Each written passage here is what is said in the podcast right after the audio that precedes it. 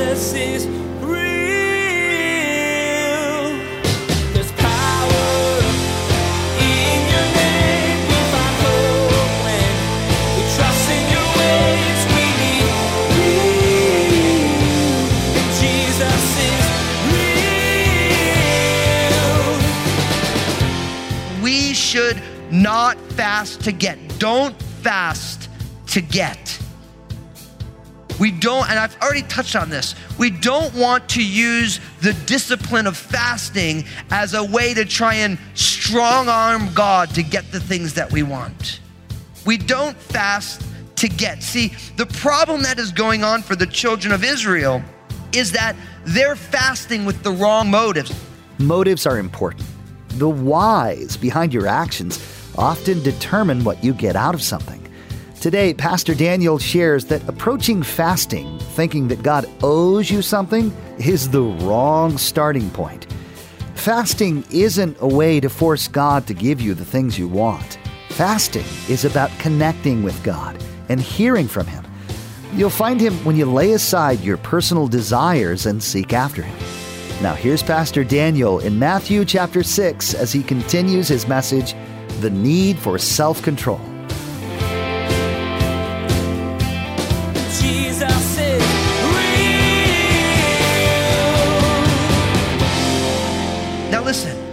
Forget, Jesus was living and did his entire ministry within the nation of Israel, right? And so they were steeped in the law of Moses, and fasting had become an integral part of the rhythm of their lives. According to the law, the Day of Atonement once a year was meant to be a fast day, but during the exile, they began to have numerous fast days.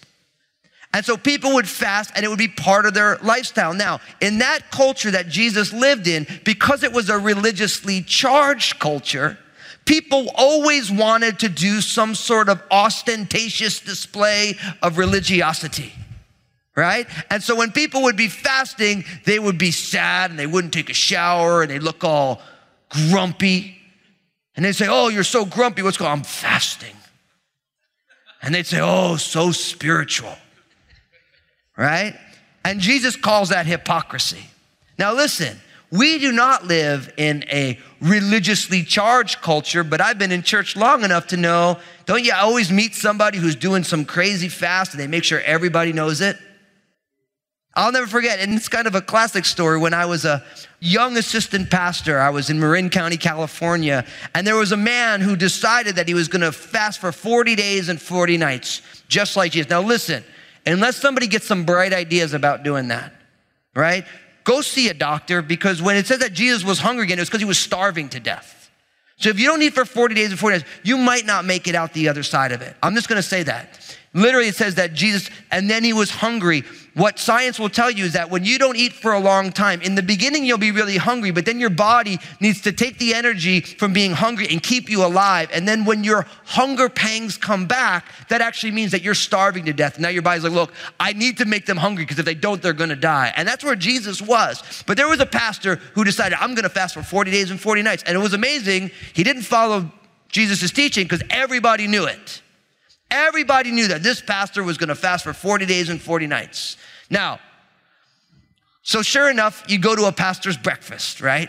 And there's eggs and there's biscuits and there's bacon and there's cinnamon rolls and there's fruit and coffee. And this guy had a little water bottle looking all sorts of spiritual. And people be like, oh, oh, sorry, sorry. And everyone would say, oh man, he's fat. God's gonna just bless that church so much. You know what happened to that poor church? Closed down six months later. Everybody just left. You say, but, but, listen. When you do an ostentatious display of religiosity to put God into your debt, you mess it all up. See, you don't fast so that everybody knows and says, oh, so and so so spiritual. Oh, wow, God must really love them, as if God is swayed by our works. Come on. See, it's amazing how you take a good thing and then you bring it out of the bounds of what God created it for, and then it becomes a problem. I was so blessed because I learned about fasting from my pastor, and I, I would say, so what's funny for me is my call to ministry came the very first time I ever tried to fast. Because I remember I was a young Christian, I was playing music as a career, and I remember being like, man, I was reading about in the Bible. I'm like, I should try and do that. What's that all about? You know, and I remember talking to my pastor, saying, so like, like this whole fasting thing, like, why on God's green earth would anyone not want to eat for a couple days? I mean, just like, I'm all Italian. I mean, who, what? I mean, you're not just like skipping thirdsies on dessert. You're just like not eating any meal. It's like, what? And he would explain it to me. And he'd say, well, listen, what you're doing is you're saying, God, I need food, but I need you more than I need my food. And you learn all these things. And so I'm like, okay, but okay, so if I go to fast, like what happens if someone offers me a piece of cake? Because I don't want to tell them, well, I'm fasting because Jesus told me that's hypocritical. He's like, well, if you're fasting and somebody offers you a piece of cake, you eat the piece of cake, you say, thank you very much. I'm like, but I'm fasting. He's like, look, you don't want to tell them no and tell them you're fasting. They're going to think you're more spiritual than you really are. The reason you're fasting is because you ain't spiritual and you want to get spiritual. So he's like, you don't want to be that guy who's like, oh, sorry, oh, thanks, oh, sorry. No, no, no, no. I'm fasting. You make them feel bad for making you a cake, which is a problem. So he said, look, if you're fasting, God knows that you're fasting. If someone offers you a piece of cake, you just eat a piece of cake, don't make a big deal about it. He said, every time you make a big deal about it, that's when you're in trouble. Because you want everyone to know because you're making this big deal about everything.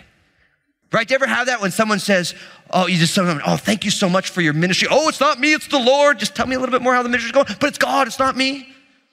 It's an ostentatious display. It's really just pride wrapped up in some spiritual stuff. But really, when somebody's truly humble, someone says, Thank you so much for what, how God used you, you say, Yeah, praise God, man. Let's move on to the next thing. Isn't God great? All right? You just keep that thing moving along. But I'll never forget, so I decide I'm gonna fast. Okay. Right? And I don't know how this all works. I just decided I'm gonna fast for two days. Right? And it was funny because I started fasting and I was straight up grumpy. I had to take a nap. I don't think I'd skipped a meal ever. And I was in a bad mood. I got my blood sugar was bad. I remember I wasn't married then. And I was like, praise God. And sure enough, I started fasting and I was grumpy. And then finally, after I went through like this like eight hour period of grumpiness with like a two and a half hour nap in the middle because I couldn't handle life without food, all of a sudden I got some tremendous clarity. And literally, I was reading the Bible and I was journaling. I didn't know what I was, I wasn't trying to figure something out, but all of a sudden I felt like God started to minister to my heart. Daniel, music is your love and your passion. I've given you a gift, but I don't want it to be your primary ministry. I've called you to the ministry of the word. And I remember writing that in my journal. I've been called to the ministry of the word. And I'm like, I don't know what this is all about. Man, I'm just going to keep fasting. And God, as I continued, God would speak to me in a unique way. There was a clarity that I hadn't experienced before.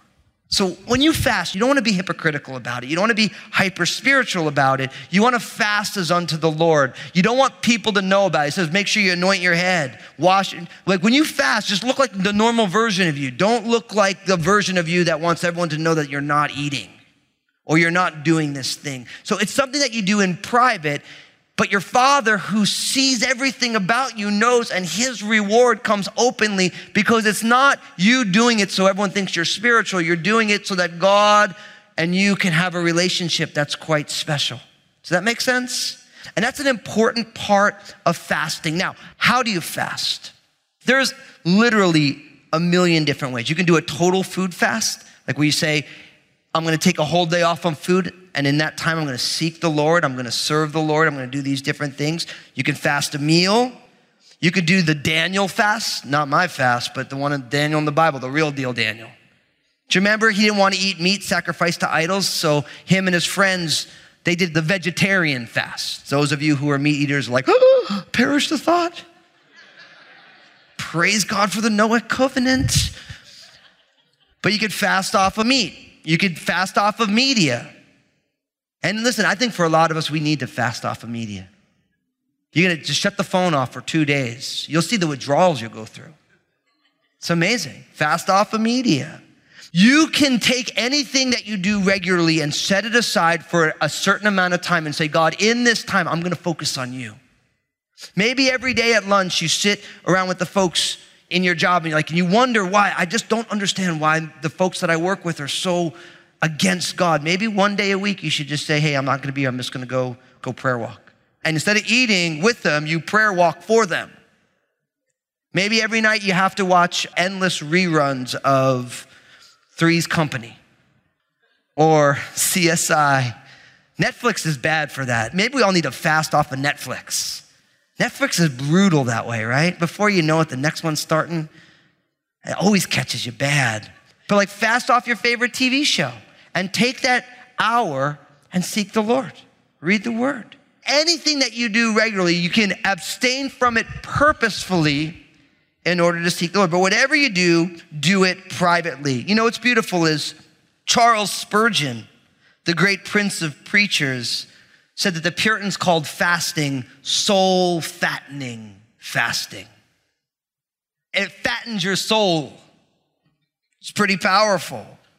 Martyn Lloyd-Jones said it this way fasting, if we conceive of it truly, must not be confined to the question of food and drink. Fasting should really be made to include abstinence from anything which is legitimate in and of itself for the sake of some special spiritual purpose. So we learn the art of living and we learn the art of dependence on God. We truly love ourselves when we deny our most basic needs because we need God more than we need our most basic needs. Does that make sense? But we do it in private. Don't do it so everybody knows. And you have to be on guard against that because, in some ways, in our fallenness, when we do such a thing, we actually want other people to know because we have this need and desire for approval from people. So you want to do it completely in private, and God who sees in private will reward you openly. Now, what I want you to do, I want you to turn to your left to the book of Isaiah, Isaiah chapter 58. Turn to the book of Isaiah to your left. So don't forget, once you go to your left, you're already in the minor prophets. They're not minor because their message isn't important. They're actually, all prophets are important. They just wrote less. They were less verbose than the major prophets. And so Isaiah is the first of what we would call the major prophets, and they're major because they were more verbose than the rest. So Isaiah chapter 58, and because in the Sermon on the Mount we learn specifically don't be ostentatious, don't do it so everybody knows, fast privately. Isaiah 58 gives us God's purposes and plans for fasting, which I think is going to be very, very important for each one of us. So look at what it says Isaiah 58 verses 1 to 8 says this Cry aloud, spare not, lift up your voice like a trumpet. Tell my people their transgression and the house of Jacob their sins. Yet they seek me daily and delight to know my ways as a nation that did righteousness and did not forsake the ordinance of their God. They ask of me the ordinances of justice. They take delight in approaching God. Why have we fasted, they say, and you have not seen? Why have we afflicted our souls and you take no notice? In fact, in the day of your fast, you find pleasure and exploit all your laborers. Indeed, you fast for strife and debate and to strike with the fist of wickedness. You will not fast as you do this day to make your voice heard on high. Is it a fast that I have chosen? A day for a man to afflict his soul? Is it to bow down his head like a bulrush? and to spread out sackcloth and ashes? Would you call this a fast and an acceptable day to the Lord? Is this not the fast that I have chosen? To loose the bonds of wickedness, to undo the heavy burdens, to let the oppressed go free, and that you may break every yoke? Is it not to share your bread with the hungry, and that you bring your house the poor who are cast out when you see the naked? that you cover him and not hide yourself from your own flesh? Then your light shall break forth like the morning. Your healing shall spring forth speedily, and your righteousness shall go before you. The glory of the Lord will be your rear guard. Then you shall call, and the Lord will answer. You shall cry, and he will say, Here I am. Beautiful passage. Now, this is the Lord speaking through the prophet Isaiah, telling Isaiah what to tell the people. And the first thing we learn is that we should not fast to get. Don't fast to get. We don't, and I've already touched on this, we don't want to use the discipline of fasting as a way to try and strong arm God to get the things that we want. We don't fast to get. See, the problem that is going on for the children of Israel is that they're fasting with the wrong motives. Look at what it says. I mean, it begins in verse one cry aloud, spare not, lift up your voice like a trumpet. And that word trumpet in the Hebrew is literally the word shofar. So he's literally commanding the prophet not to be kind and not to be quiet, but to start yelling. Let his voice be like a shofar, which was to get everybody's attention, for them to stop what they're doing and get mobilized. What was the problem? He says, I want you to tell my people their transgression. I want you to tell the house of Judah, of Jacob, their sins. Look at what he says in verse 2 their testimony, they seek me daily and delight to know my ways. As a nation that did righteousness and did not forsake the ordinance of their God. They ask of me the ordinances of justice. They take delight in approaching God. So he's saying, look, they're very religiously serious. They, every single day they seek me, they want to know my ways. But notice in verse three, we get a little view into their motivations. Why have we fasted? They said, and you have not seen. Why have we afflicted our souls and you take no notice? See, they're fasting as a lifestyle and they're saying, God, we do all this stuff. Why aren't you blessing us in the way that we want to be blessed? Which is a lot of ways when you talk about fasting, so many people fast with the same kind of motivation. I'm gonna fast so that God's gonna give me what I want. So, Lord, I really, really, really, really want an extra big bonus this year. So I'm gonna fast. Right? Or I really, really, really want this thing from you. So, God, I'm gonna put in my quarters or dollars of spiritual disciplines and I'm going to get out the thing that I want.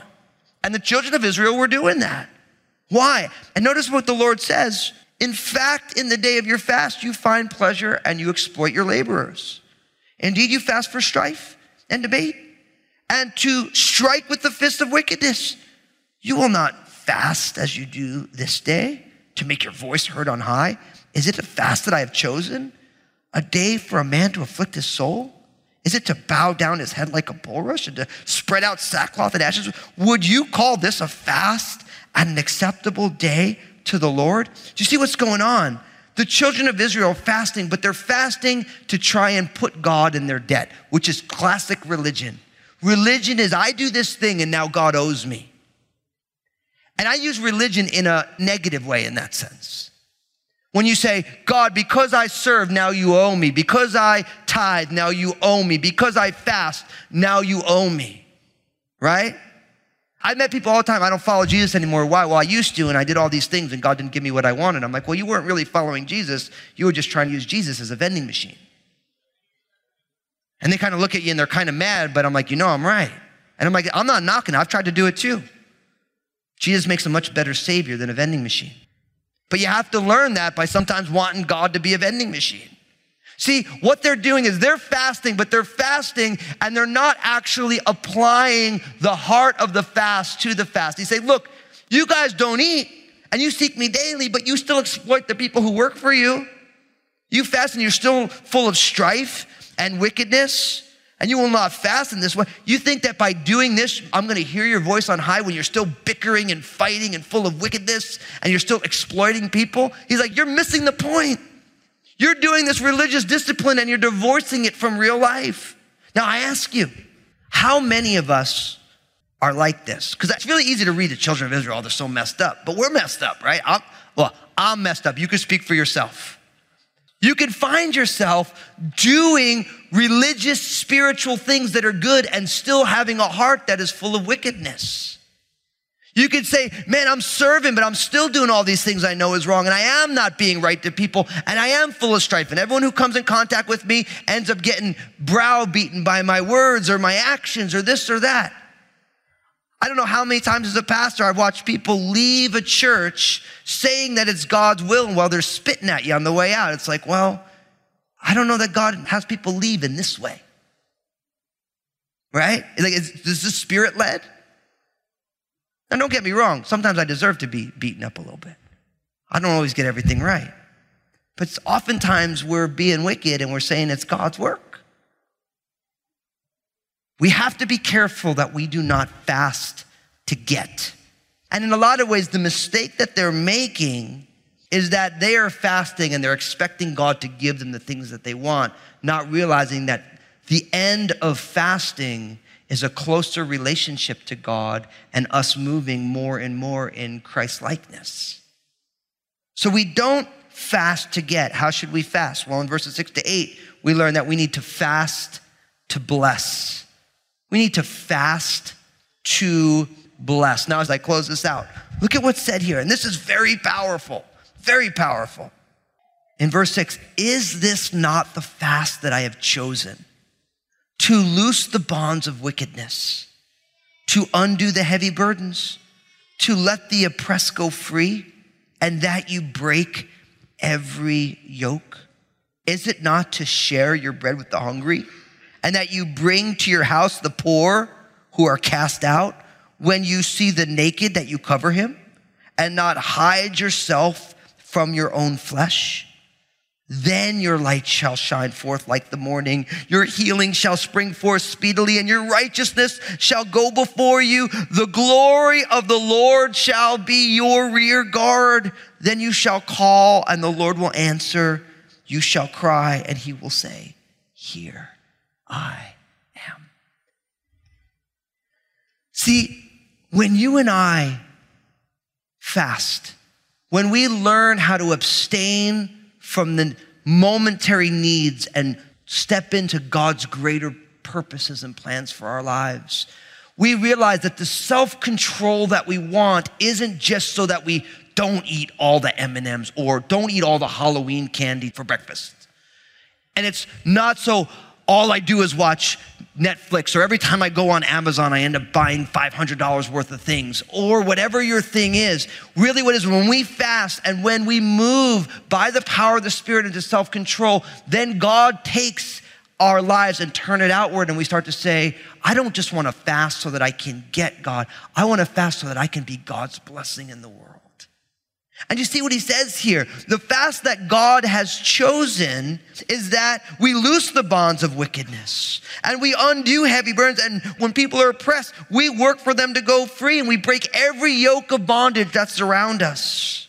That we share our bread with the hungry. See, instead of us overeating, we see the abundance of food we have. And we say, there are people who are hungry. I mean, right in our own community, right now in downtown Vancouver, there are people who have no food.